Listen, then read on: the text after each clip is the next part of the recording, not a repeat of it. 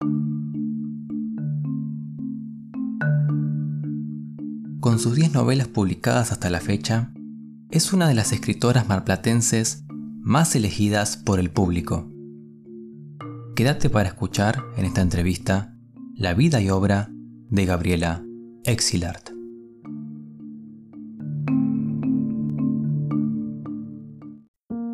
Bienvenido a la segunda temporada de mi podcast Al Alcance. Mi nombre es Luciano y en este espacio vas a encontrar entrevistas, tutoriales, opiniones, música y literatura. Y si tenés ganas de compartir lo que haces, no dudes en hacérmelo saber por cualquiera de mis redes sociales, porque acá vas a tener tu espacio al alcance.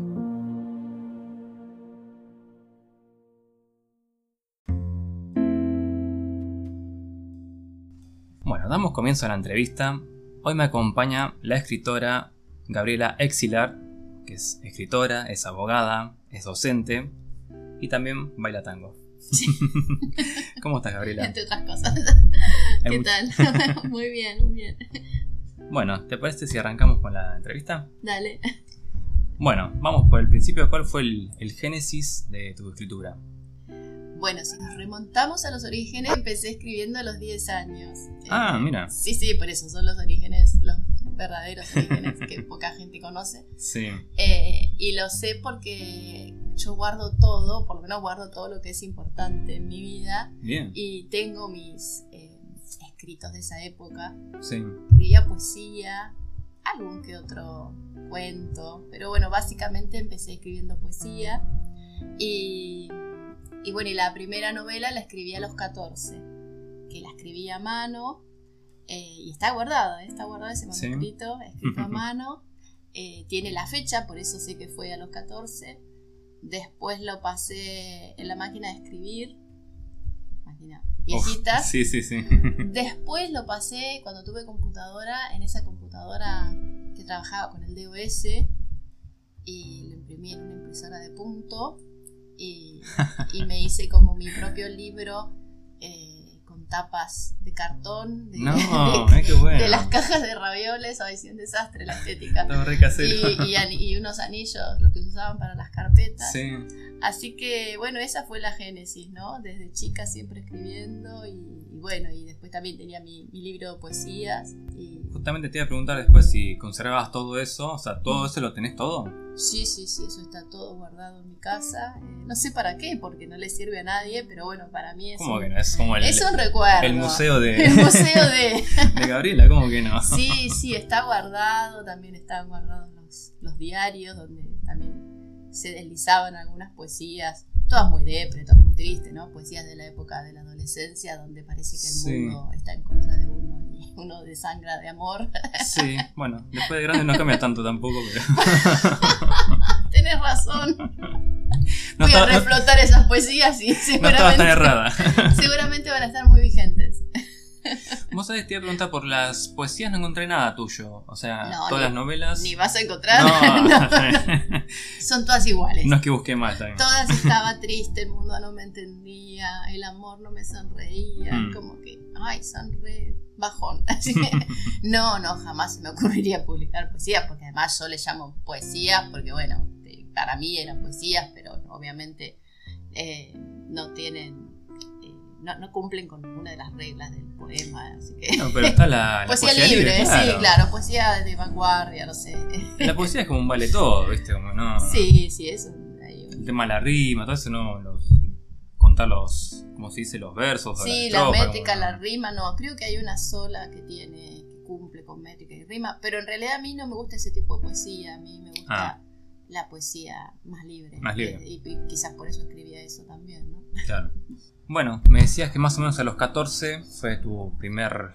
El prototipo de novela, Mm. pero hasta que se publicó la primera, que fue la de Tormentas de- del pasado, pasaron más de 20 años. Sí, sí, pasó toda una vida. ¿Qué pasó en esos 20 años? ¿Por qué no.? Y lo que pasa es que para mí la escritura siempre fue algo, para mí, fue algo terapéutico, algo muy Mm. mío, un mundo interno este, muy profundo y muy guardado. Siempre fui muy celosa de todo eso. Sí. No lo compartía. Es más, muy poca gente sabía que yo escribía. Ajá. Eh, sabía que escribía eh, mi hijo mayor, que, que es el que por ahí conocía esas ansias de, de publicar cuando yo decidí que quería publicar, Sí. pero antes de eso nadie sabía que yo familia no tenía ni idea. Cuando yo dije voy a publicar un libro, fue un, Todo en nada. ¿qué pasó? ¿Qué nos perdimos? Sí. Eh, entonces, bueno, todo lo que yo tenía escrito estaba muy guardado y, y bueno, recién en el año 2000, eh, 2007, eh, ahí yo dije, bueno, quiero publicar y fue a raíz de que la conocí a Florencia Bonelli. Ajá.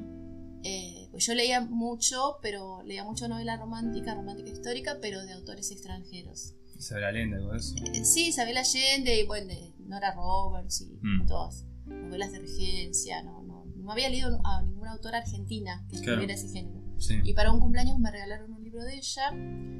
Y yo dije, wow, esta, esta autora es argentina y escribe las novelas que a mí me gusta leer. Eh, en ese momento ella le escribía novela romántica histórica eh, argentina. Eh, y me encantó su libro, entonces fui a buscar más y, y un día le escribí, porque ella los libros tenía su correo, entonces le escribí y empezamos una amistad vía correo electrónico Yo. de todos los días, Sí, sí. porque ella en ese momento no era tan famosa, entonces tenía más tiempo para responder, Claro. aunque hoy ya sigue respondiendo los mensajes Ujú. de todo el mundo. Y un día me animé y le conté que yo escribía también y que escribía ese tipo de novela. Y bueno, es como que ella me animó, me dijo, "Vas- es muy difícil que te lean, que te contraten, pero dice, no, no bajé los brazos. Bueno, es como que me dio ese, ese aliento claro, de, sí, de sí. decir, bueno, ¿por qué no? Y ahí empecé yo mi, digamos, mi, mi caminito de- para lograr la publicación, que me llevó, bueno, cinco años, ¿no? Cinco años de, de golpear puertas, de Claro, mandar sí, la primera novela. Sí. de llorar un montón porque nadie, o sea, no es que me decían que no, nadie contestaba. Claro, O sea, peor. Una era indiferencia. La indif- claro, entonces vos no sabes si te leyeron no te leyeron, si Sí. te leyeron y no les gustó, si fue horrible, o sea, esa incertidumbre. Pero bueno, yo se- seguí porque yo, no sé, en el fondo sabía que algún día iba a llegar, o tenía esa, no sé, esa ilusión, esa Claro. fe. eh, y bueno, cinco años después eh, llegué por suerte y, y ahí arranqué a publicar. y en esos años también estuvo la abogacía. Sí, sí, la abogacía estuvo siempre. Yo sigo trabajando de abogada y, y es mi, digamos, mi modo de vida. O sea, Claro. mis ingresos, mi- con lo que mantengo a mi familia, vienen de mi profesión, no vienen de los libros. Eh, así que bueno, yo sigo a la par con, con todo mi trabajo que mantengo desde hace ya, no sé, 27 años. Sí, más o menos. Jo. sí, po, es un montón. Me quiero jubilar. Eh, son muchas cosas como al mismo tiempo, ¿no? La, la abogacía, la docencia, la escritura, o sea, Sí. no sé, tu, tu día tiene más horas, ¿cómo, cómo se...? Debe tener, no sé. No, no sé. La verdad que yo siempre digo, soy una gran administradora del tiempo. Mm, Porque hasta ahora vengo cumpliendo con todo. Y creo que bien o más o menos bien. Vengo manteniendo mi trabajo, mi oficina, sí. eh, mis clases. eh, También coordinas un taller de literario, ¿puede ser? Sí, sí, tengo mi espacio de taller de escritura.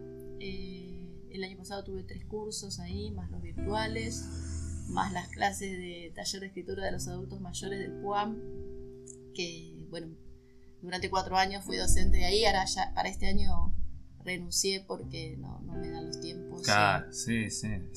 Y, y bueno, Demasiado. algo tenía que dejar con mucha tristeza, porque realmente trabajar con los adultos mayores para mí fue maravilloso, fueron cuatro años de aprendizaje mutuo y, y se formaron vínculos muy lindos.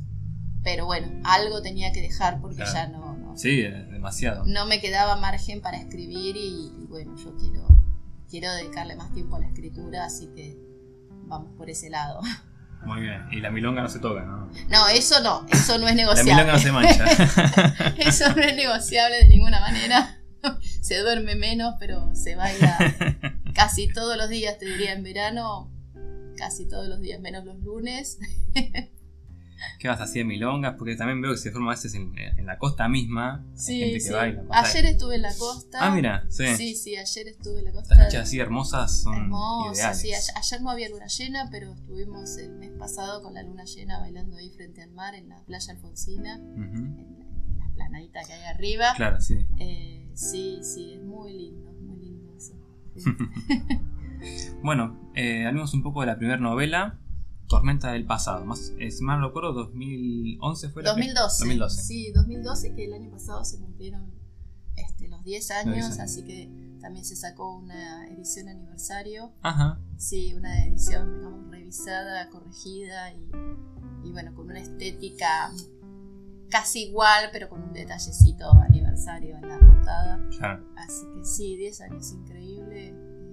Y yo siempre agradezco esa primera novela, ¿no? Que, que cayó bien, que gustó, que fue muy vendida. Porque Claro. fue la que me abrió la puerta, si no. Y aparte de la que, la que más costó, la que fue a romper el Ay, hielo. sí, sí, sí. Sí, la verdad que sí. Una novela a la que le tengo mucho cariño, si bien siempre digo, no es mi mejor novela, porque bueno, creo que 10 años después algo evolucioné. Bueno, claro, eso habla bien de vos, porque hay como un crecimiento tuyo que decís, bueno, Sí. o sea, esto está bien, pero hoy lo haría mejor. Por supuesto, sí. No, lo que pasa es que además yo como no vengo del lado de las letras, eh, siempre escribí eh, por instinto, por, por pulsión, por, no sé, por algo que viene muy de adentro. Sí. Pero bueno, a partir de que empecé a publicar es como que también me empecé a, a preocupar para que mis novelas cada día fueran mejores, entonces empecé a estudiar, a tomar cursos, talleres, a, a incursionar un poco más en lo que es técnicas narrativas Sí. para tener otras herramientas y, y bueno, y tener un- una, una mejor producción. Así que bueno, en todos estos años creo que algo evolucioné y, y- y también para los talleres, porque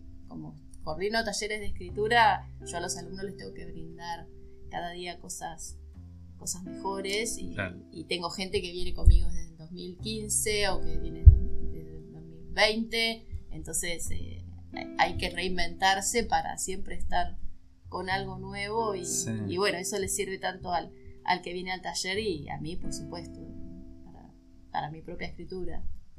Encima justo elegiste un género, o sea, sos escritora, historiadora y también un poco de periodista. Para, Y hago un poco esto. sí, no, no soy ni historiadora ni periodista, no, no, pero, pero, o sea, hago de. para este género, claro. Hago de, sí, sí, sí, la verdad. no que solamente sí. inventar una historia y listo y... o sea, No, no, es- porque hay que investigar un montón y a veces sí hay que entrevistar gente. Yo me acuerdo que cuando escribí Con el corazón al sur, que es una novela eh, que es de las más contemporáneas, sacando la última, ¿no? Sí, de los Eh, 70 creo que, ¿no? Claro, está Mm. ambientada en 1978, en la época de la dictadura, y yo quería hablar sobre el exilio. Sí. Eh, y bueno, entrevisté a una pareja que había estado exiliada. Así que bueno, ahí hice también un poco de periodista, ¿no? Porque Claro. tuve que de alguna manera incursionar en su vida y preguntar algo que, este, que, que fuera directo a lo que yo necesitaba que ellos me contaran. Así que bueno, ahí hice un trabajito de, de periodista. Qué cosa fea, ¿no? El exilio porque... Ay, sí. sí, mi, mi abuela siempre me, marca eso. Que en muchas culturas antes eh, la pena no era la muerte, sino el, destierro, exilio. claro, el destierro. Destierro, exilio, o sea, te saquen de, de todo, de, de tu Sí, lugar. y así escapando, porque bueno, ahora, Claro. ahora hay mucho exilio, digamos, voluntario. Bueno, esa es otra muchos- cosa, sí. Muchos chicos se van, pero bueno, también la sufren, ¿no? Pero distinto es cuando tenés que ir escapando, que está en riesgo tu vida, tu seguridad, la de tu familia, bueno, ahí es, es durísimo. Eh, así que bueno, yo también quería incursionar un poco en ese tema Sí. eh, para, para la novela y bueno, me entrevisté con, con ese matrimonio que realmente me, me abrieron las puertas de su casa sin conocerme prácticamente. Claro. Yo llegué a ellos por un contacto y, y me recibieron en su casa y respondieron bueno. todas mis preguntas. Sí. Sí. son esas experiencias, ¿viste? Que ah, no te olvidas más. Y esto que me decís de entrevistar, de, de- de investigar, ¿cuánto de ficción hay en, en lo que haces? Porque, o sea, sigue siendo, siempre es ficción, pero Sí. ¿cuánto hay de, de realismo? ¿Cuánto hay de, ficción? No, en las novelas históricas, eh, todo lo que tiene que ver con la trama de mis novelas es ficción, todo Sí. es ficción. Pero obviamente cuando se mencionan eh, hechos históricos, hay algunos personajes que son reales. eh, no sé, por ejemplo, en las de la Guerra Civil Española, todo lo que ver con Franco y sus eh, Claro. subalternos y lo que pasó en las ciudades, los bombardeos, eh, los eh, frentes de batalla, los distintos frentes que había, lo que se describe, lo que pasaba en determinada fecha. Por ejemplo, yo describo una escena en una Navidad en la cual los dos eh, bandos que estaban enfrentados en esa guerra, que eran vecinos de la misma ciudad y que se conocían, el día de Navidad se juntaban frente, intercambiaban, no sé, cigarrillos por licor, chocolate, que sea, y se volvían a sus trincheras y al otro día se estaban matando. Bueno, eso realmente está sacado de testimonios reales. Claro. Que yo lo pongo en mis personajes, ¿no? Entonces, yo siempre digo, la trama es ficción, que convive con ciertas situaciones que realmente ocurrieron y con personajes de, la vida real de ese momento, ¿no? Pero bueno, yo nunca, eh, hasta ahora, excepto en el susurro de las mujeres, que ahí me meto un poco más con, una persona real y la hago convivir con mis personajes. Eh, Julieta Delanteri, claro, ella sí, yo la, la tomo y le, le ficciono un poco la vida. Después, en el resto, nunca me metí a fondo con, la vida de los personajes, más que lo que, pude encontrar este, sobre ellos, pero no, no, los, no los trabajé como personajes principales. En el susurro de las mujeres sí, porque en realidad lo que yo quería era contar la, historia de Julieta, todo lo que ella había hecho, y bueno, necesitaba un entorno este, para poder contarla a ella. Entonces, bueno, ahí la, la hago este, invento algunas cuestiones, algunos diálogos con mis personajes, eh, basándome en, en, lo poco que encontré de su biografía. Claro. Que bueno, me encanta eso cuando el, personaje real pasa a ser ficción. Mm. Algo así pasa creo que en la Divina Comedia, ¿no? Claro, claro. Pasa que es muy jugado para el autor también, mm. ¿viste? Es medio riesgoso eh, meterte a, vivir a ese personaje. Entonces, que por lo menos yo lo, lo hago con muchísimo cuidado, ¿no? de no, de no salirme de, su vida este, normal, de lo que podemos leer en las biografías. Sí, sí. Bueno, en este libro estábamos con Tormenta del Pasado, la historia de Prudencia, mm. Que, si me recuerdo, era del principio de 1900, transcurría. Sí, sí, 1890 es ah. este, la, la, ambientación general de, de la protagonista, que es en la Revolución del Parque que fue una cosa muy cortita, muy episódica, pero bueno, a mí me sirvió para armarme todo ese, sí, todo ese escenario. sí, hay cada escenario, acá estuve viendo, ¿no? Y en todo siempre, bueno, como que predomina siempre las historias de amor, de alguna manera. Sí, sí, sí. O sea, es, muy loco verlo de ese lado, en el, peor escenario que se te pueda ocurrir. Bueno, porque yo creo que, que, el amor se puede dar en cualquier circunstancia, ¿no? Eh, que, también fue algo que yo quise explorar cuando escribí Renacer de los Escombros, porque tenemos que tener esos escenarios espectaculares, la cena con las velas, el perfume, no, porque eso pocas veces ocurre. Yo creo que lo más normal es que el amor ocurra en circunstancias eh, extraordinarias, adversas, no, no está todo servido y todo hermoso para que uno se enamore. Me parece que es como un acontecimiento que ocurre circunstancia. Sí, hay una frase, no recuerdo el, autor, a la mía, que dice justamente el amor sucede. claro. Claro, sí, como Cortázar tiene una frase, ¿no? Que es como un rayo que te deja estaqueado en la mesa del, patio. Una mm. cosa así. La frase no es textual, pero es una frase maravillosa, ¿no? Que, bueno, te atraviesa como un rayo y ya está. Entonces, eh, obviemos todos los escenarios suntuosos que no son los reales. Hay también eh, en, la obra esta, el padrastro creo que quiere violar a, esta prudencia y ella se defiende y lo mata. Así, arranca la novela, claro, con la protagonista presa por matar a un hombre. sí, eh, o sea, por más que sean en defensa propia en esos años, o sea... Ah.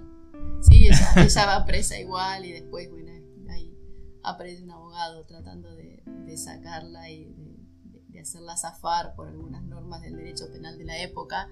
Eh, pero sí, como que a mí me gustó que fuera una protagonista diferente, ¿no? Claro. Eh, no sé, no es normal encontrar una novela romántica, o por lo menos en esa época, eh, donde la protagonista estaba presa por matar a, a, un hombre. Y bueno, a mí me gustó jugar un poco con eso también que, fuera otro tipo de personaje, ¿no? no, sea el estereotipo de las novelas románticas. Si bien Tormentas del Pasado es una novela que cumple con todos los, requisitos de la novela romántica tradicional, eh, no quería que lo fuera tanto. ¿no?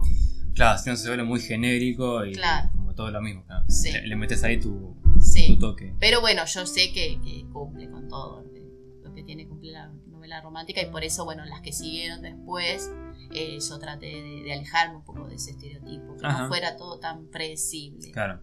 Eh, porque a mí como lectora no me gusta que sea todo predecible, ya sé lo que va a pasar, quién se va a quedar con quién. Y bueno, trato de que eso no ocurra en mis novelas. También está el personaje de Sor Renunciación. Mm, Sí, Es ahí como Los Miserables, que también ahí aparece un cura, algo así, que es como que le, que le da la esperanza. al- sí. Y, y pobre, le puse renunciación, ¿no? Una persona que, que renunció a todo, que también tiene su historia por detrás, un personaje muy para desarrollar, que bueno, Sí. obviamente como era un personaje muy secundario no, no, no se llegó a ser. Pero bueno, son esos personajes que, que son entrañables y que, que por ahí uno se queda con ganas de más. ¿no? Claro, sí, sí. Eh, eso que decide los nombres, Mm, prudencia, renunciación, o sea, siguiendo el nombre de la época, que son Mm. esos nombres, eh, tienen que ver un poco, ¿no? Con, Sí, por supuesto. Yo busco los juego. nombres. Cuando les pongo a los personajes, por lo menos a los más importantes, sí, sí hay un- una elección del nombre. Claro. No es porque, ah, me gustó tal nombre y se lo puse. No, hay una connotación porque ella cuando adopta también el nombre de Victoria, eh, bueno, tiene que ver con... Claro. Sale victoriosa, Sí, ¿no? hay sí. un anhelo de, de salir victoriosa, de, de triunfar, de, de ganarle algo este, que ganarle a, a su propia vida. O sea, no es un nombre elegido porque me gustaba. Me gusta además, pero eh, tenía una connotación. Trato de que en algunos nombres eso Claro, sí, sí. pase. Bueno, siguiente novela, Pincelada Azabache. Acá está en el 1930, Mm, también Sten Frank y Aimé se van para Mendoza. Sí. Así la historia, así arranca. Sí, en realidad esa es la única de las novelas que no tiene un trasfondo histórico que esté enlazado con la, con la trama, ¿no? Sí. Esa novela bien podía haber este, ocurrido, en, no sé, en 1920 o 1950. O sea, porque la vida de los personajes ahí no, no están atadas a un, a un escenario. Claro, pero sí la parte de la, de la cultura de uno y de otro. Sí, sí, eso sí. Lo que pasa es que esa novela en realidad eh, está basada en una historia real. Ajá. Eh, sí, yo cuando recién me separé, que tenía los nenes chiquitos y tenía que salir a trabajar, me, los cuidaba una vecina vivía al lado de mi casa, entonces ya venía, los cuidaba, hacía la comida, y cuando yo llegaba nos sentábamos a tomar mate, a charlar, a lo que fuera, y un día me contó la historia de su mamá y de su abuela, eh, y era una novela, era una novela. eh. Ella eh, tiene rasgos así aindeados, ¿no? Pero claro, ella me habla de su mamá y de su abuela, o sea, ella, su abuela tenía más rasgos todavía, Claro, pero bueno, sí. luego este, al, con la sangre alemana se había ido decantando, pero yo la escuché y dije, esto es, esto es una novela, yo me quedé fascinada. Sí, sí. Y bueno, empecé a escribir la novela. Entonces, sí, cambié, el, eh, más o menos la ubiqué yo en esa fecha, pero cambié las ciudades, cambié los nombres, cambié las profesiones. O sea, yo ficcioné todo, pero la línea de base de, ese, de esa trama es una historia real. eh, que, que la contó Noemí y yo lo pongo en la novela, ¿no? Que le agradezco a ella incluso por todo eso que me contó. eh, y por eso no está atada a un suceso histórico, pero esa historia fue lo que pasa a ellas. eh, es real, fue real. Y por eso muchas personas me han, acá voy a spoilear para el que no la leyó, me han, cuando la estaban leyendo me escribían y me decían, "¿Pero me mataste al- ¿cómo me mataste al protagonista? Y bueno, sí, pues en la vida real Claro. Personaje principal muere y viene, y por eso pasa todo lo que pasa después. no es que yo me fui mal, no, la vida real pasó eso, una vida de estas, estas mujeres muy, este, muy trágica, pero bueno, con un final feliz, ¿no? Porque llegamos a mi vecina. Este, claro, ella llegó a existir gracias a las historias de esa mujer, de la madre y de la abuela. Este, así que bueno, Pinceladas tiene, tiene esa base real, ¿no? De- de Sí, sí, sí. Por que es el escenario real, o sea, todo lo demás. Claro, sí, sí, sí. Bueno, y esa después me sirvió para, para otra novela. Ah, claro, porque hay, hay novelas como que Están continúan. relacionadas. Sí. No sé si continúan literalmente, pero bueno, hay como un. No, continuar no, porque yo siempre trato eh, de que sean autoconclusivas, ¿no? Que el que lee una de mis novelas la cierre y la novela terminó. Claro. No es que queda, ay, necesito un libro más para ver qué pasó con fulano. Obviamente va a haber personajes que quizás no, no tienen un final determinado, pero son los personajes secundarios, no son Sí, los sí, sí. principales. Con los principales la novela cierra, porque a mí como lectora me gusta leer una novela y que cierre. No me dejes esperando dos años hasta qué pasó. No, a mí cerrámela. Sí. Después, si de ahí se desprende un personaje y sigue, buenísimo. Pero no, no me tengas anclada ahí Sí, la- sí. la espera. Hoy se acostumbra mucho en, la, con los- en el cine por ahí, ¿no? Muchas películas que, Claro. que son solamente la antesala de la película que sigue después. Claro, no, y no, no, eso no se hace. No, No, se juega con la no ansiedad del espectador o del lector. Me hacen mal, no lo hagas. Es que además, después tenés que volver a leer el libro. Si querés tener la historia bien completa, tenés que volver a leer el anterior para refrescar un montón de cuestiones. Entonces, no, no se hace eso. no lo hagan. No lo hagan. Bueno, eh, nombrabas recién Renacer de los Escombros, que justamente creo que es el peor de todos los escenarios, no solo por, por la época, sino por, por el lugar puntualmente, que la tragedia de- del terremoto de San Juan. Sí. ¿Y vos sabés que esa novela es la más vendida de todas mis novelas? Ah, mira. Sí, increíble, increíble. Es la novela más vendida de todas. No me preguntes por qué, pero es la novela que más se vendió y se sigue vendiendo. Y, y a la gente le gustó mucho. Yo no sé si será porque narra varias historias. Si bien hay una pareja protagonista, Sí. hay historias de amor de todas las edades. eh, hay parejas muy jovencitas, parejas de la mediana edad y una pareja de adultos. Eh, quizás era por eso, o no sé, o la historia del terremoto que, que atrapó, no lo sé. la- porque hay niños también. Es como que tiene muchos personajes, eh, todos muy queribles. eh, quizás sea por eso, pero es, es la novela que más que más gustó. ¿Qué ¿sí? más? Sí, sí. O que La la, más que más, elegida. la que más vende, sí. Sí, sí. Sí, me acuerdo, te iba a preguntar después si había otra. Para mí era otra, la, o sea, intuía que era otra. Ah, No sé cuántas vendes, pero intuía que era otra. Para mí era Napalpí, para mí la más exitosa. sí, Nana Palpí se vendió muy bien, se sigue vendiendo, pero digamos en números generales, no, no, ni sé cuántos ejemplares, eso es ni idea. Pero yo siempre controlo cuando a mí me llegan las, los reportes de venta Sí. por curiosidad para ver cuál es la novela que más vende y siempre en cada semestre es Renacer de los Escombros. Es la que siempre está arriba de todas. Decís, ¿cómo puede ser una novela que ya tiene 8 o 9 años? Eh, quizás por la tapa, no sé, porque tiene una tapa hermosísima, es una tapa cinematográfica, toda en tonos ocres dorados. Quizás eso llama mucho la atención. No lo sé. Y es todo, el título también es como llamativo. Sí, sí. Este, no, Napalpí anduvo muy bien. eh, Hasta, pero Es más, hay una anécdota con ¿no? De la. Sí, Ex de gobernadora. la ex gobernadora, sí. Sí, sí, que yo- ese día fue re loco porque yo estaba en la playa, fue un verano también, y, y me entran a llegar mensajes. ¿Viste quién tiene tu libro? ¿Quién compró tu libro? Yo no tenía idea de nada, yo estaba en la playa, yo cuando voy a la playa desconecto. Sí. Y yo nada, y ahí me empezaron a contar, me mandaron todo, que la ex gobernadora había comprado Napalpí, y bueno, después obviamente eso salió en todos los medios y nada, es, es algo de la vida privada de, de una persona pública que bueno, a mí me benefició, porque Obvio, obviamente sí. mi libro salió este, en todas las noticias y creo que no sé si había sido publicado ese año o el año anterior, pero bueno, como que le dio otro impulso, este, porque lo levantaron todos los medios. Claro. Incluso Mirta, cuando la invitó, este, no mencionó el libro, pero dijo, ¿no? De una autora marplatense. Ah, mira, sí, sí. Así que bueno, a mí me, me sirvió. Bienvenida a toda la. Claro. Sí, La publicidad. Claro. También hay un libro en la que sos como. No sé, como que participás de un libro que es Hay Amor, puede ser. Ah, sí, son las antologías que sacó este, Penguin Random House. Sacó tres antologías eh, con varias autoras de, de la editorial de, de romántica, ¿no? Eh, sí, uno fue Hay Amor, el primero, después fue Hay Pasión y el año pasado salió Hay Pecados. Y ahí todas teníamos que escribir un cuento. Claro, eso te pregunta si escribían para ese libro o recopilaban algo.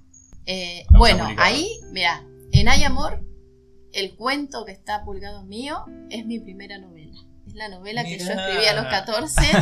claro, yo primero porque a mí me cuesta muchísimo escribir cuentos románticos. Cada vez que me dicen, hay que escribir un cuento romántico, ¡ah! ¿Pero por qué? Primero porque no puedo escribir a pedido. Ah. Yo escribo cuando siento algo, no sé cómo explicarlo. Me, tiene que salir de adentro, me tiene que... es como una especie de adrenalina, de inquietud, de ansiedad que, que yo siento por dentro con respecto a un determinado tema. Si a mí no me pasa eso, no voy a escribir algo lindo.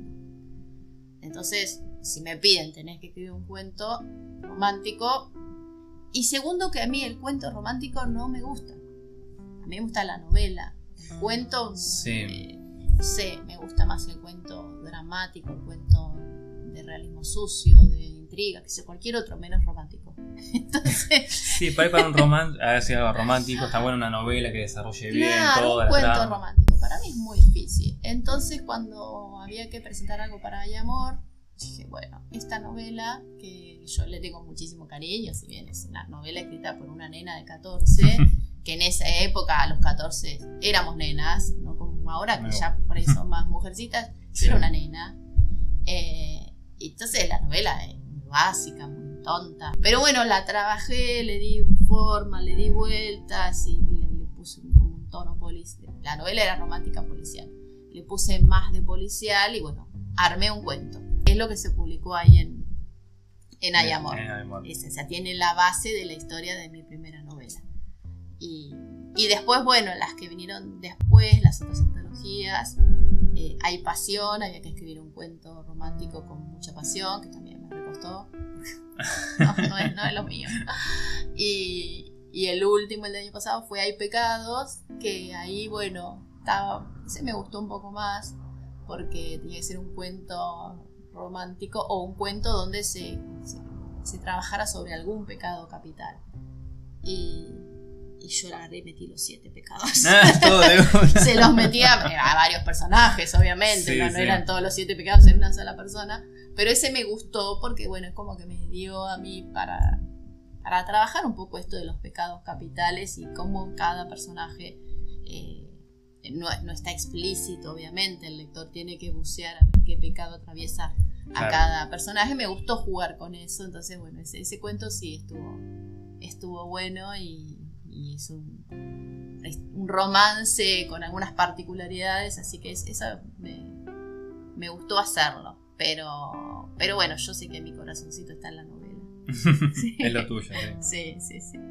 también le escapas de la poesía, le escapas de los cuentos. no, cuento escribo bastante. Y, tampoco no te va mal, o sea. no, no, yo cuento escribo bastante, pero no romántico. Eh, escribo mucho en los talleres, en los mm. talleres que he hecho como alumna.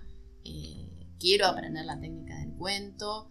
Y, y, en los talleres que yo coordino trabajamos mucho con cuentos, así que me gusta mucho, pero sé que lo que me sale mejor es la novela más que el cuento. Uno tiene que reconocer dónde están sus fortalezas y debilidades y, mi fuerte está en la novela. Borges hablaba un poco eso de, cómo, cómo desarrollar el cuento. Daba así un par de tips. Sí, nosotros en los talleres trabajamos mucho con cuentos de Borges, eh, de Cortázar, bueno, sí, a mí me gusta mucho Silvina Ocampo. Hay excelentes cuentistas y todos tienen como una especie de, de, de, de decálogos, de cuentos o instrucciones para escribir un cuento. Todos te dejan algo y bueno, está maravilloso, ¿no? Porque son autores eh, excelentes con distintas herramientas eh, que, que, para uno son un montón, te, nutren un montón. Así que bueno, bienvenido, todo lo que puedas sumar. bueno, te decía, no, no, sé si ir libro por libro, sí me interesa más estos dos libros que trajiste puntualmente, que son los del año pasado, Sí. Eh, que sería el primero, El susurro de las mujeres. Y bueno, para hablar del susurro de las mujeres hay que hablar primero, me parece, de Julita Lanteri. Sí. Así, bueno, primero, o sea, ¿cómo, ¿cómo, la conociste a ella? ¿Cómo, creo que en un taller la, escuchaste el nombre de ella. Sí, cuando yo empecé a, a coordinar los talleres de escritura en el PUAN, que es el programa de adultos mayores de la Universidad de Mar del Plata, de la Facultad de Ciencias de la Salud. Eh, ese año me había anotado como alumna a un taller que coordinaba, que coordina María del Carmen Valdés, que ella tiene dos talleres, Mujeres en la Historia y el otro es Historias de Mujeres. Y yo me había anotado en el primero, que nunca me acuerdo cuál es cuál, ¿no? Porque uno es nivel 1 y el otro es nivel 2. Yo me había anotado en el primero. Eh, claro, era un ritmo muy interesante de clases, ¿no? Eh, se trabajaban las efemérides de cada día de clase, se analizaban mujeres en la historia, pero además ellas no, no se quedaban solo en la clase, sino que hacían visitas, hacían viajes, hacían actividades. Bueno, yo me di cuenta que no podía seguir el ritmo. Con todas mis actividades, con todas mis, obligaciones, era imposible seguir el ritmo de clase. Bueno, finalmente terminé dejando el taller. Sí. me sentía, me, da vergüenza, yo no aportaba nada. Iba y absorbía como una esponja, pero no aportaba nada y ahí todas aportaban cosas y yo me sentí mal de que no, no, estaba, no estaba al nivel. Pero bueno, en una de las clases eh, María del Carmen nos habló de Julieta Lanteri. Y yo no la conocía y me dio mucha vergüenza, porque se supone que alguna vez tendría que haber escuchado de Julieta Lanteri, yo soy abogada, no sé, la primera mujer que votó. Eh, y una gran luchadora por el voto femenino y por los derechos de las mujeres. Eso justamente es muy loco, o sea, fue como 30 años antes de que la mujer pudiera votar. Claro, ella, ella, votó porque encontró ahí un vacío legal, hizo de todo para poder votar, este, se hizo ciudadana, se quiso empadronar como para ser soldado, porque si no las mujeres... O sea, Eso te iba a preguntar, vos que sos abogada. ¿Las mujeres no votaban porque no iban a la guerra? ¿Puede ser que era así antes? Y que claro, cuando sale la ley Sáenz Peña, quedó ahí como un huequito de que cualquier ciudadano mayor de edad podía votar. Entonces por eso ella va y vota. Después se modifica y no, solamente podrían votar las que estaban en el, en el padrón para ir a la guerra. Mm. Entonces ella llega hasta el Ministerio de Guerra para enrolarse como soldado y poder votar. Obviamente le dijeron que no, que las mujeres no. Pero bueno, eran esos huecos legales que como no estaba, no estaba este, prohibido expresamente, está permitido.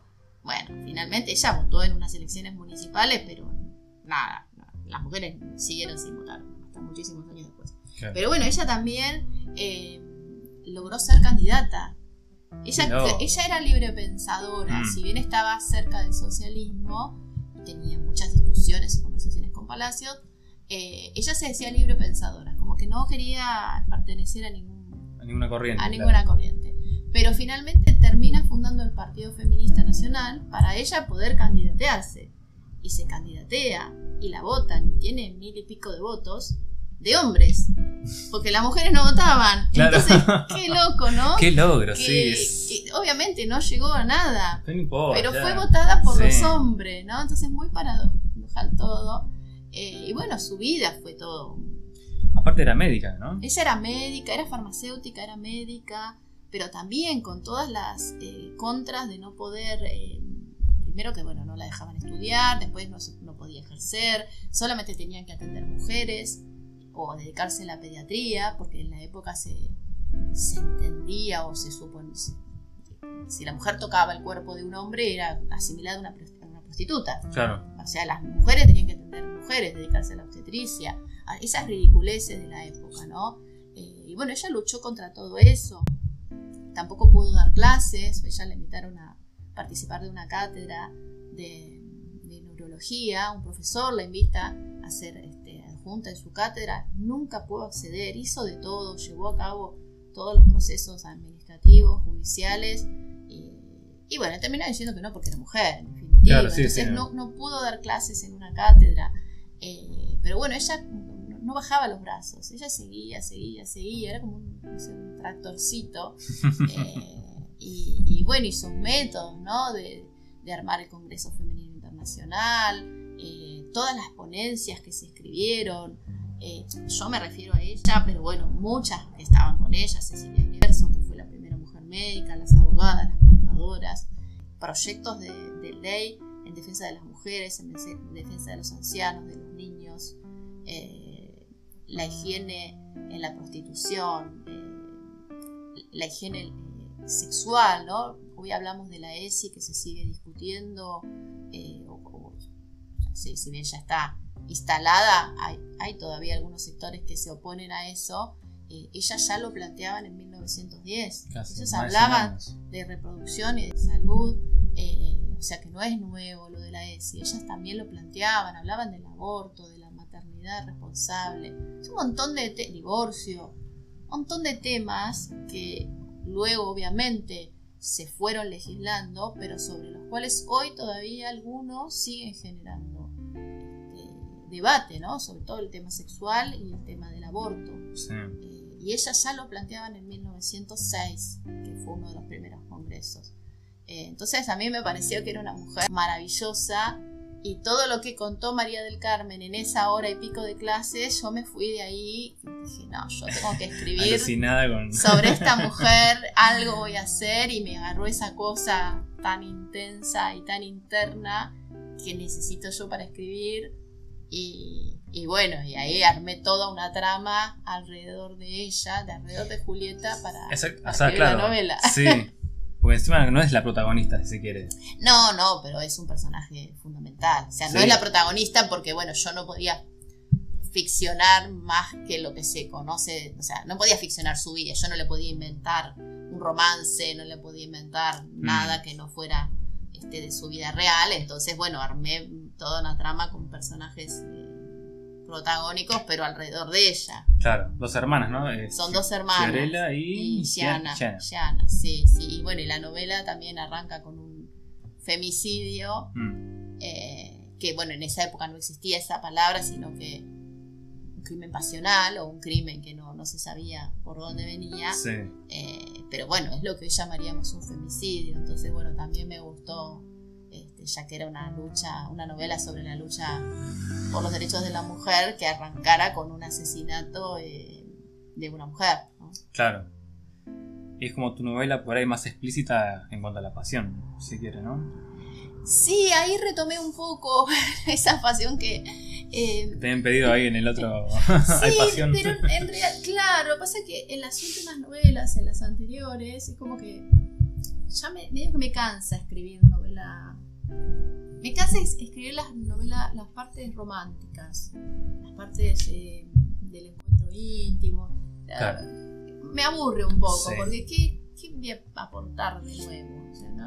A mí me gusta por ahí más desarrollar la trama, los conflictos, el- todo el entorno que se genera, más que el encuentro de la pareja. Como que me, me está costando la parte romántica de las novelas.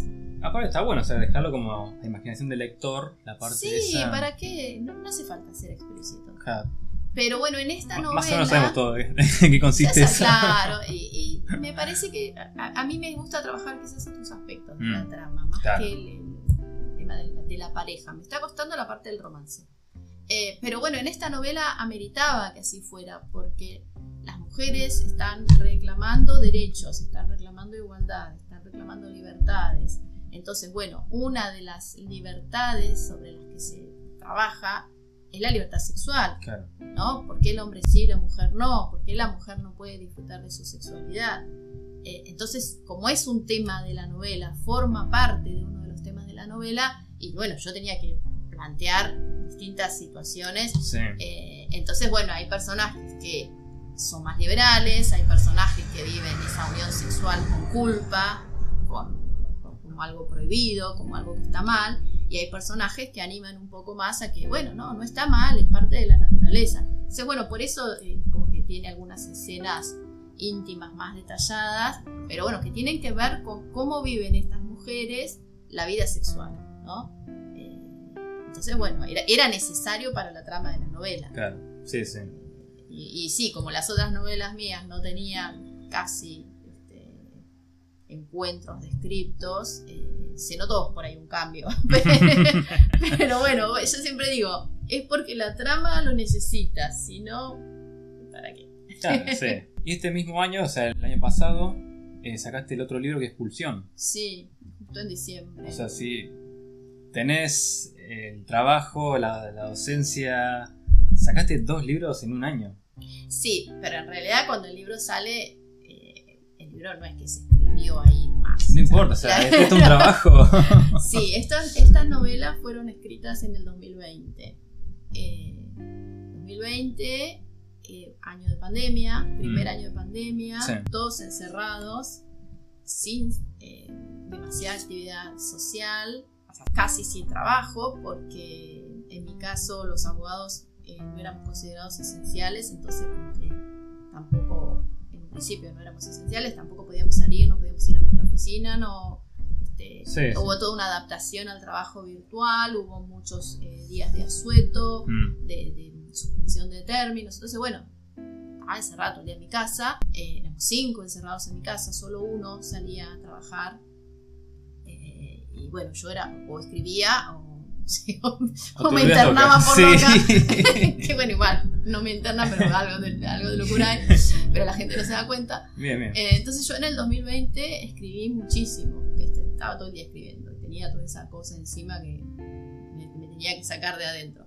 Entonces, bueno, El susurro de las mujeres fue escrita en el 2020 y Pulsión también fue escrita en el 2020. que fue a raíz de... Que fue a raíz del caso de de Fernando Baez Sosa, tremendo, tremendo caso, que a mí me hizo, como a todo el mundo supongo, eh, a mí me hizo mucho daño. Yo soy mamá de tres, en ese momento eran tres adolescentes, ahora ponerle que sean dos adolescentes, dos y medio, pero bueno, como mamá a mí eso me, me golpeó muchísimo. Y bueno, y yo necesité escribir esa historia para de alguna manera exorcizar el tema o poder hablarlo, poder enfrentarlo, ¿no? Porque, bueno, yo soluciono las cosas escribiendo, entonces, que no solucione nada para el entorno, pero bueno, para mí era una, necesidad escribir. no sabes si para el entorno. Además de uno por ahí le, haces clic la cabeza. Sí, quizás para llevar a la reflexión sobre algunos temas, sí, sí, puede ser. Espero que para algo sirva, ¿no? Pero bueno, fue algo para mí, fue algo que yo escribí para mí. Sí, aparte lo encaraste de una forma bastante rara o particular, que es de la visión de la madre de uno de los... Sí, eh, sí, el tema fue así. Eh, cuando pasó esto, en mi casa, obviamente, como en todos lados, se hablaba del tema, ponían las noticias sobre todo el tiempo hablaban sobre lo que se iba descubriendo y yo no, no quería saber, no quería escuchar, no mm. quería, no quería. Me terminé peleando con la gente de mi casa, con mi familia, por favor no me hablen, no me cuenten, no quiero saber. Y yo, pero tenés que estar enterada. Y digo, ¿para qué? ¿Qué aporta a mi vida saber de este caso que a mí me hace mal? Me hace daño. Sí, sí, sí, Bueno, terminé peleando. Eh, y, un día vinieron unos amigos a comer en, plena clandestinidad. nos reuníamos con unos amigos y, obviamente ellos sacaron el tema en la mesa, en la cena. Si me queda la comida acá. Mm. Y yo no pude decir nada porque a la visita no le voy a prohibir hablar de algún tema. Y claro, cuando se fueron, eh, quien era en ese entonces mi pareja, se, se reenojó. Dice, claro, nosotros no prohibís hablar, a ellos no le dijiste nada. Y yo en la, la visita no le puedo decir que de este tema no se habla. Entonces, bueno, se armó todo, todo en mi casa de que estábamos todos peleados con todos, encerrados. Oh, por encima encerrados. Encima encerrados. Pues, y, y, yo dije, bueno, no, no puede ser, este problema es mío. Yo no puedo prohibir a los demás que hablen, que vean que, bueno, yo de esto, esto me tengo que enfrentar a esto. Entonces me enfrenté a esto y empecé a, buscar yo noticias y a verlo, a verlo, a hacerme pelota viéndolo y a escribir. Y claro, cuando me digo, voy a escribir esto para sacármelo de encima, no me podía poner en los zapatos de, la mamá de la víctima. Era, era imposible, nadie quiere estar en ese lugar. Entonces, bueno, pensé eso, ¿qué me pasaría a mí si yo me levanto un domingo y me llama por teléfono y me dicen que uno de mis hijos está preso porque mató a otro chico? En, esa, en esa voz de esa mamá a la que le pasa eso. Sí. Eh, y me metí tanto en ese personaje, me hice tantas preguntas eh, y empecé a indagar en mi relación con mis hijos, cuánto los conocía yo, de lo que hacían ellos afuera. Igual en ese año no hacían nada, entonces hacían todo virtual, pobrecitos. hacían volei virtual, pobre. Encerrados en una habitación, no, una cosa espantosa. Pero bueno, yo me puse en ese, en ese rol. Bueno, ¿qué hacen ellos afuera? ¿Cómo son sus relaciones con sus amigos? Porque uno conoce a los amigos más íntimos, pero los que están afuera no los conoces. No sabes si tu hijo es líder, si es liderado, si, si todo lo que vos le diste realmente lo capitalizó y afuera es otra. Bueno, me metí muy en eso. Eh, y bueno, escribí, escribí, escribí, escribí en un momento, pero era algo mío. no era una novela, era... Pero en un momento me di cuenta que tenía formato de novela. Dije, esto, y sí, yo soy novelista, esto es una novela. y ya la voz de, la, de esa mamá es como que ya se me había... Y además hice catarsis con un montón de cosas ahí adentro, porque mi hijo mayor la leyó ahora hace poquito, eh, me dice, mamá, acá todos tienen cara, todos los personajes sabía quién era quién, porque están tan pintados, muchos conocidos. Eh, pero bueno, cuando se me agotó la voz de esa mamá y me di cuenta que era una novela, eh, dije, no, yo acá necesito otra voz, que es la voz adolescente, la voz joven. Entonces, bueno, inventé el personaje de Magda, que es la otra chica que cuenta, que es la que estaba en el boliche esa noche, eh, y armé toda la otra parte, ¿no? Que, bueno, ahí le empecé a preguntar mucho a, mi hijo del medio, que es el que quizás más transita la noche y el que más eh, sabe de algunas cuestiones, entonces yo lo, lo llamaba y le digo, che, ¿cómo se dice tal cosa? ¿Qué hacen acá? ¿Qué hacen allá? ¿Qué hacen en las previas? Si un amigo tuyo hace esto, ¿vos qué haces? ¿Sí, sí? Ya medio como se empezó a alertar, ¿qué me preguntas tantas cosas? No, porque estoy escribiendo una novela.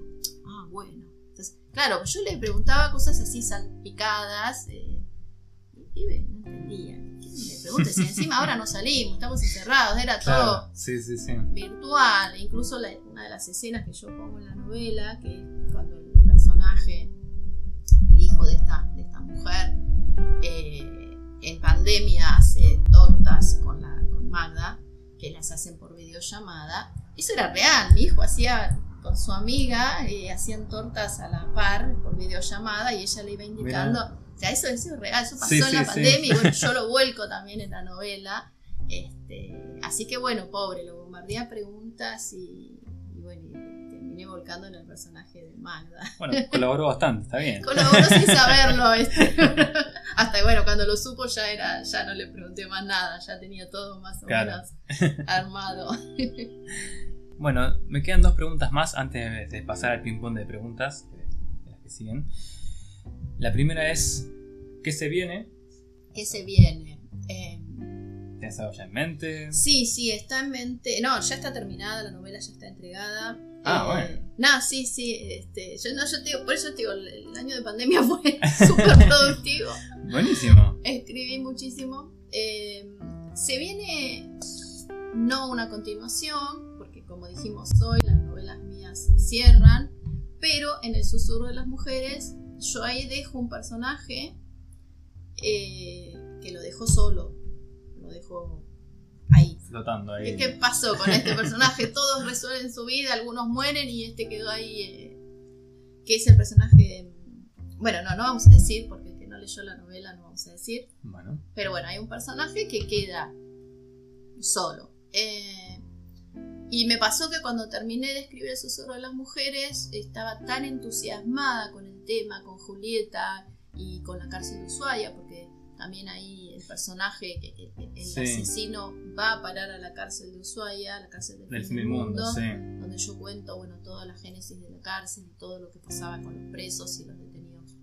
Los presos políticos, que en realidad los presos políticos fue más en la década del 30, mm. pero bueno, todas las torturas y todo lo que les pasaba a ellos, eh, yo me quedé muy enganchada con eso, con Ushuaia y cosas que descubrí en la investigación de Ushuaia y cuando viajé en el museo del presidio, encontré ahí un hecho A. Y me traje los libros, y dije, bueno, yo después voy a escribir sobre ese hecho que ocurrió en Ushuaia. hago algo. 20 años después. Entonces, bueno, la, novela que sigue transcurre en Ushuaia 20 años después en relación a un hecho histórico eh, muy poco conocido, casi desconocido. Eh, entonces, bueno, me traigo ese personaje, hay personajes nuevos que tienen que ver con la este, aborigen de la zona, más un hecho histórico y hay una cuestión policial también. Así uh, que. y, esa novela, la particularidad que tiene. Mira, yo, eh, si, vos juntás mis autores preferidos de novela, Isabel Allende, que vos nombraste, Gabriel García Márquez. ¿Por qué? Porque a mí me gusta muchísimo el realismo mágico. Me encanta el realismo mágico que ellos escriben en especial. Y ninguna de mis novelas tenía realismo mágico hasta la que va a venir. Bien. En esa novela hay un poco de realismo mágico, un poquito, porque no puedo igualar a los grandes, a mis grandes referentes. Bueno, eso que lo digan los Eh, lectores. así que esa novela tiene policial, tiene un hecho histórico y tiene realismo mágico. Eh, vamos a ver. Bueno, ¿esto ya lo habías comentado o es premisa? No, lo del realismo mágico es primicia. Es una primicia. Porque Bien. no me acordaba en realidad. Ahora reflotando. Sí. Bueno, y la siguiente pregunta, antes de pasar al ping-pong. Te escuché decir en varias entrevistas que siempre como que soñaste ser justiciera, Hmm. o sea, por la abogacía, o bueno, ahora a través de tus libros, de cierta forma lo sos. ¿Vos sentís que lo lograste? ¿O Eh, y lo que pasa es que lograrlo, eh, uno tiene luchas diarias. Todo el tiempo luchas por la justicia. Eh, quizás lo que no he logrado en mi vida profesional, eh, porque yo en realidad quería hacer justicia en el derecho penal, yo quería ser fiscal. Ajá. y, y no me dediqué al derecho penal porque mi mamá en un momento dijo, y no, es un ambiente delicado para la mujer y es peligroso y bla, bla, bla, y yo le hice caso y bueno, me, me frustré, digamos, en esa parte. Sí. Entonces mi, mi- mi idea de hacer justicia era ser fiscal. Eh, como me dediqué, siempre al derecho civil y comercial, bueno, ahí a uno hace justicia en cuestiones patrimoniales, cuestiones comerciales, que no es la idea que yo tenía de justicia. Entonces, bueno, en los libros eh, hago justicia con mis personajes, con ciertos hechos. Obviamente hay hechos históricos que no han sido, no han tenido la justicia que se merecen, eh, porque la justicia que llegó respecto a la masacre de Napalpí llegó justamente 98 eso, sí. años después. Entonces, o sea, eso no es justicia. Mm, La justicia lenta no es justicia. Pero bueno, yo creo que hay pequeñas reivindicaciones en mis libros que de alguna manera, simbólicamente, uno hace justicia. Y, y bueno, y después en la vida diaria siempre hay cuestiones que, que me desvelan y que uno quisiera poder aportar algo más para que la vida sea justa. Pero bueno, sabemos que eso es una utopía. Sí, bueno, claro, depende la, la idea que vos tengas de justicia, o sea, si ya a través de ser fiscal o, Claro. o, no sé, o ser la mujer maravilla, no sé, se vuela tu idea. Ah, no, no, uno tiene pequeños logros cotidianos, yo creo Mm. que sí, este, porque si no, bueno, también sería todo tan hostil y no, y no haríamos nada. Claro. Si uno no creyera que se puede alcanzar algún nivel de justicia, aunque sea ínfimo, y bueno, este, bajaríamos los brazos, ¿no? Pero bueno, no es mi caso, yo sigo Sí. todos los días ahí al pie del cañón buscando, buscando la justicia, La justicia. aunque sean las cosas más chiquitas, ¿no? Y creo que ese es el ejemplo también que hay que dar eh, por lo que uno tiene alrededor. Perfecto. Bueno, pasamos al pimón de preguntas. Ay, eso es el tipo de Eh, preguntas. bueno, ya ahora me asusta. Bueno, está bien. Todos le tienen miedo al ping-pong, así sí, que es como que, ay, la, la, la pelota se no veo, tú, desde acá no veo. Bueno, lo pongo así. así. no, sí, tampoco, si lo sacamos no lo voy a ver. Así que, Bueno, ¿cuál fue el libro que más te marcó? eh, Que hayas leído, ¿no? Ay, ay, que me han marcado tantos, tantos. eh, que me marcó en qué sentido, por ejemplo. ¿En que sentís que hay un antes y un después? De, de- Bueno, sí, eh, si vamos a- al que más, al que más cambió mi vida, y fue este que te decía de Florencia Bonelli, el cuarto arcano, porque cuando yo leí eso, ahí empezó. eh, empezaron esas ganas mías de mostrar lo que yo tenía guardado. Yo tengo un montón de novelas guardadas de esa época. eh, no sé, tendré como seis o siete novelas más guardadas, Sí. que escribí antes, que obviamente ahora no las ofrecería a ningún lado porque tendría que corregir totalmente, las tendría que reescribir. Pero bueno, yo a partir de esa lectura mi- puedo decir que mi vida cambió porque yo me relacioné con ella y empezó mi, mi, digamos, mi, mi travesía, mi aventura para poder publicar. Entonces, eh, De ahí nació eh, Gabriela Escritora. Claro, ahí es como que nació la luz de esperanza de que, bueno, yo también podía eh, mostrar lo que tenía. eh, y, y bueno, me cambió la vida, sí, este, en ese aspecto. Después, bueno, hay, hay libros que a mí me han marcado. eh, por ejemplo, la, La mujer rota, de Simone de Beauvoir. Que, que me regaló una amiga cuando cumplí 40, me dice, no, nena, vos sos una amiga más grande. Y dice, no, nena, a los 40 toda mujer tiene que leer este libro, wow. y sí, vos le decís, ah, bueno, es- son libros, viste, que te marcan y que volvés a releer Sí. pasajes o, o los libros a los que uno siempre vuelve, no sé, yo 100 años de soledad, creo que lo leí tres, cuatro veces ya, y lo voy a volver a leer, porque es, la historia universal en, un mundo imaginario y me parece que es maravilloso. Entonces, bueno, hay muchos libros que te marcan en, en distintos aspectos de la vida. Bien. Siguiente pregunta, sea como un poco lo contrario a esto, ¿qué libro o escritor no recomendás o no, no de tu agrado? Oh. No, no lo que pasa es que lo que no me gusta lo dejo de leer, no lo termino. Eh, no, no podría citar un autor determinado porque ya te digo, no. O alguna obra que, que ves que tiene buena consideración, pero sin embargo vos no, no te gustó. Ay, pero voy a ser eh, políticamente incorrecta. No, no, pero eso consiste este espacio. bueno, por ejemplo, un libro que no, no me gustó, me pareció excesivamente largo y que fue y que fue premio y que es de una autora que es muy reconocida y que a mí no, la verdad, largo innecesariamente y, y con cuestiones no resueltas, eh, y acá voy a quedar absolutamente mal, eh, fue Nuestra parte de noche, de Mariana Enríquez. Eh, que, tuvo mucha prensa, premio. Yo soy de leer los premios, voy a buscar por lo general los premios para ver qué es lo que a la crítica le gusta. Y realmente a mí no. No, no, no me atrapó, no me atrapó la historia, no, no, no sé. Pero bueno, está bien escrito. Yo, yo lo que, por lo general, o sea, no, no, es una cuestión personal, de gustos, es muy subjetivo. A mí no me gustó, no me dijo nada, no. No, nada, me pareció muy largo de, gusto. Pero mm, no porque tenga algo contra la autora, porque es lo único que leí de ella, no he leído otra cosa. Quizás leo cuentos de ella y me parece maravilloso.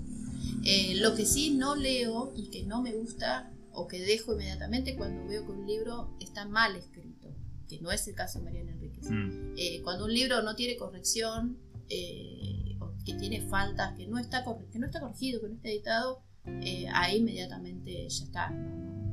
Eso sí que detesto. O sea, no, me parece que un autor, entiendo las ansias de publicar, porque a todos nos ha pasado, pero bueno, hay que tener cuidado en no sacar un libro mm. eh, por el afán de decir publiqué un libro y un libro que no está corregido, que no está editado, eh, porque ya te, digamos que te, enterrás solo. tu carrera como escritor eh, se acabó, ni bien nace, porque un libro que está mal escrito no te lo van a leer. No va a tener largo recorrido. Entonces, bueno, en eso, en ese aspecto yo siempre, cuando me piden a veces consejo u opinión de de autores que se quieren autopublicar. Yo, bueno, si van a la autopublicación, que alguien les corrija el texto, que tenga un trabajo de edición, porque después ya es. Eh, no, hay, no hay vuelta. Cuando el libro está publicado, está, mal, eh, no te van a leer. Es, tu, carta de presentación. Entonces, bueno, en esos libros eh, yo no los leo directamente. Bien, bien. Siguiente pregunta. ¿Harías una novela donde seas vos la protagonista? Eh, ya la hice, pero. Ah, sí. ¿Y qué autor no escribió su biografía? A ver. No, no, una cosa es biografía, otra cosa es una novela.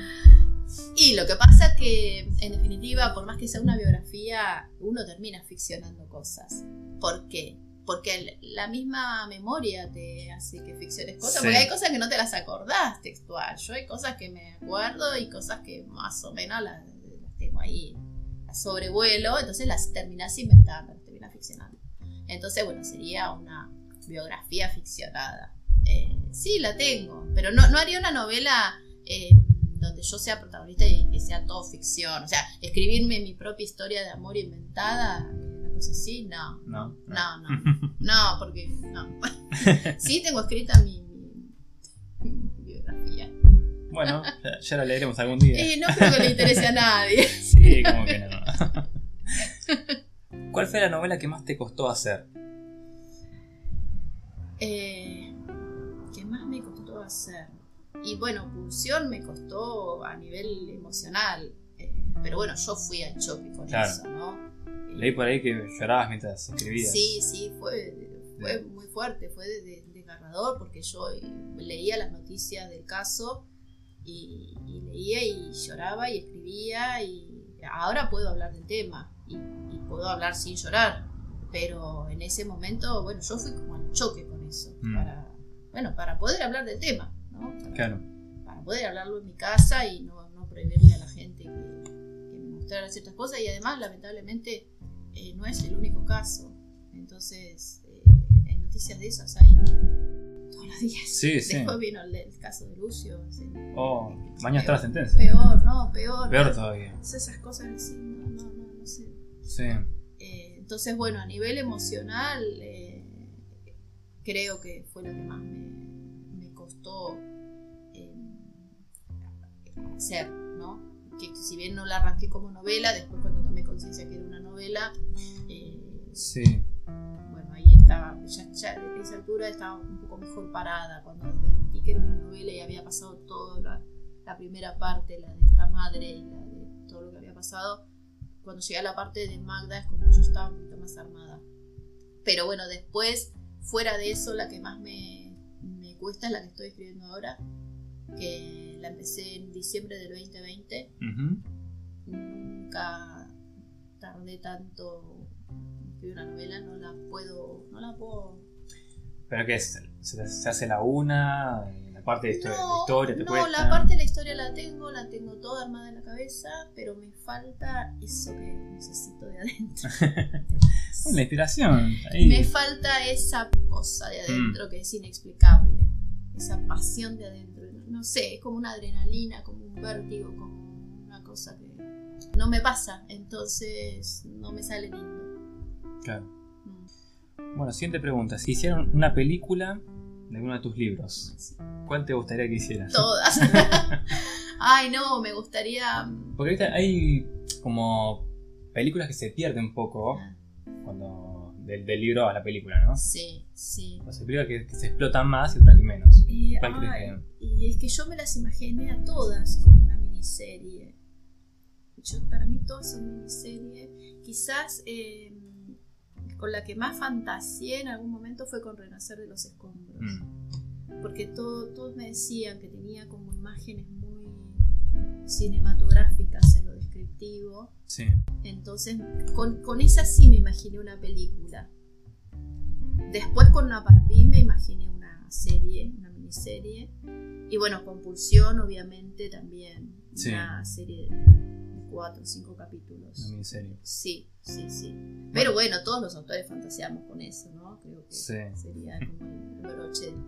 Bueno, ahora le, le escribo a Campanella y le digo. Dale, dale, yo quedamos en contacto. bueno, ¿en cuál de todos los escenarios crees que es el peor o en el que nunca vivirías de todos estos? Eh, ¿En cuál no viviría? ¿En qué época decís? La época, lo, puntualmente el del renacer de los escombros, el terremoto. o sea, Mm. Sí, porque en todos hay esperanza, pero por ahí en algunos cuesta más que otros. sí, qué difícil. No, yo creo que el que no elegiría para vivir de todos los escenarios serían los de la Guerra Civil Española, Mm. porque ahí se mataban hermanos entre hermanos, vecinos, amigos. Era una cuestión tan Sí. ideológica. Las arenas de Girón. Las- en la arena de Gijón, Gijón. claro. Es- eh, o sea, ninguna guerra es buena, por supuesto. Sí, pero civil. Pero encima que vos te enfrentes o delates a tu vecino, que lo Mm. saquen de la casa la rastra, los maten, lo fusilen, es tu vecino, o, o dentro de las mismas familias. Sí. Eh, ellos se delataban y se mataban entre las mismas familias, eso me parece tremendo. Entonces, no sé, me parece que la guerra, y más esa guerra y esa dictadura que duró tantos años. ¿no? Sí. No, no me gustaría ser personaje ahí. ¿Cómo te ves en 10 años? ¿Cómo me veo en 10 años? Y jubilada en algunas cosas. Eh, y haciendo. No, haciendo lo mismo que hago ahora. eh, o más también. Viajando.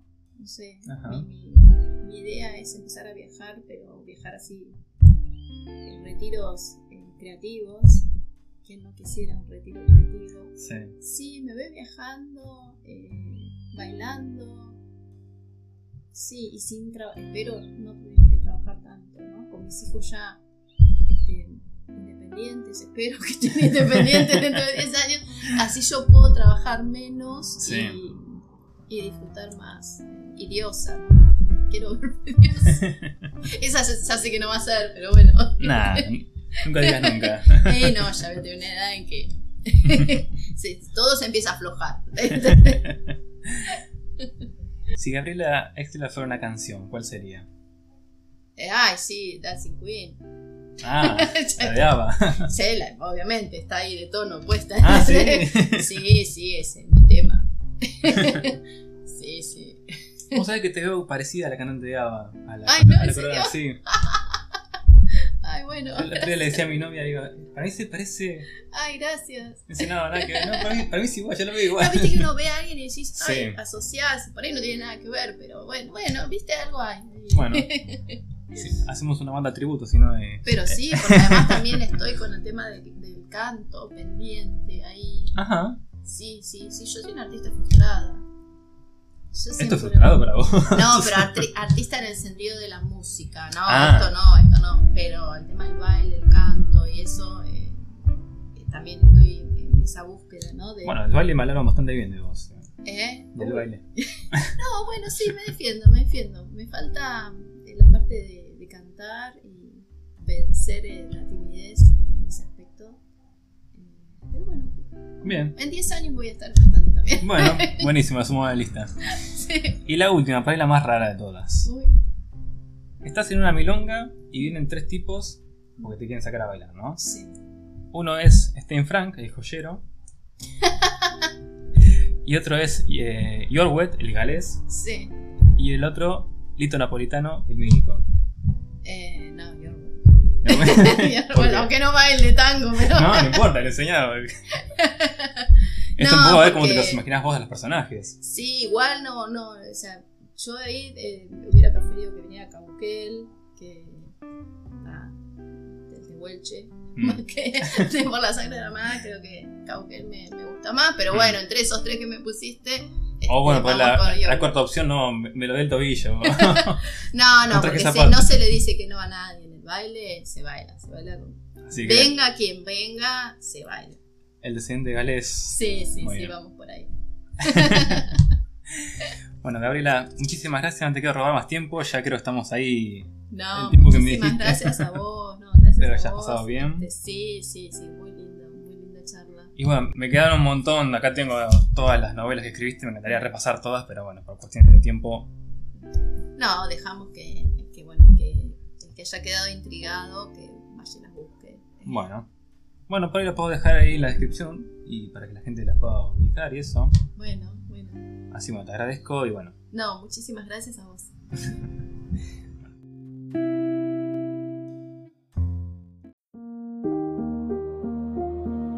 Muchas gracias por quedarte hasta el final. No olvides dejar tu comentario, seguirme acá o en cualquiera de mis redes sociales para más contenido. Te espero en el siguiente episodio y te deseo éxitos.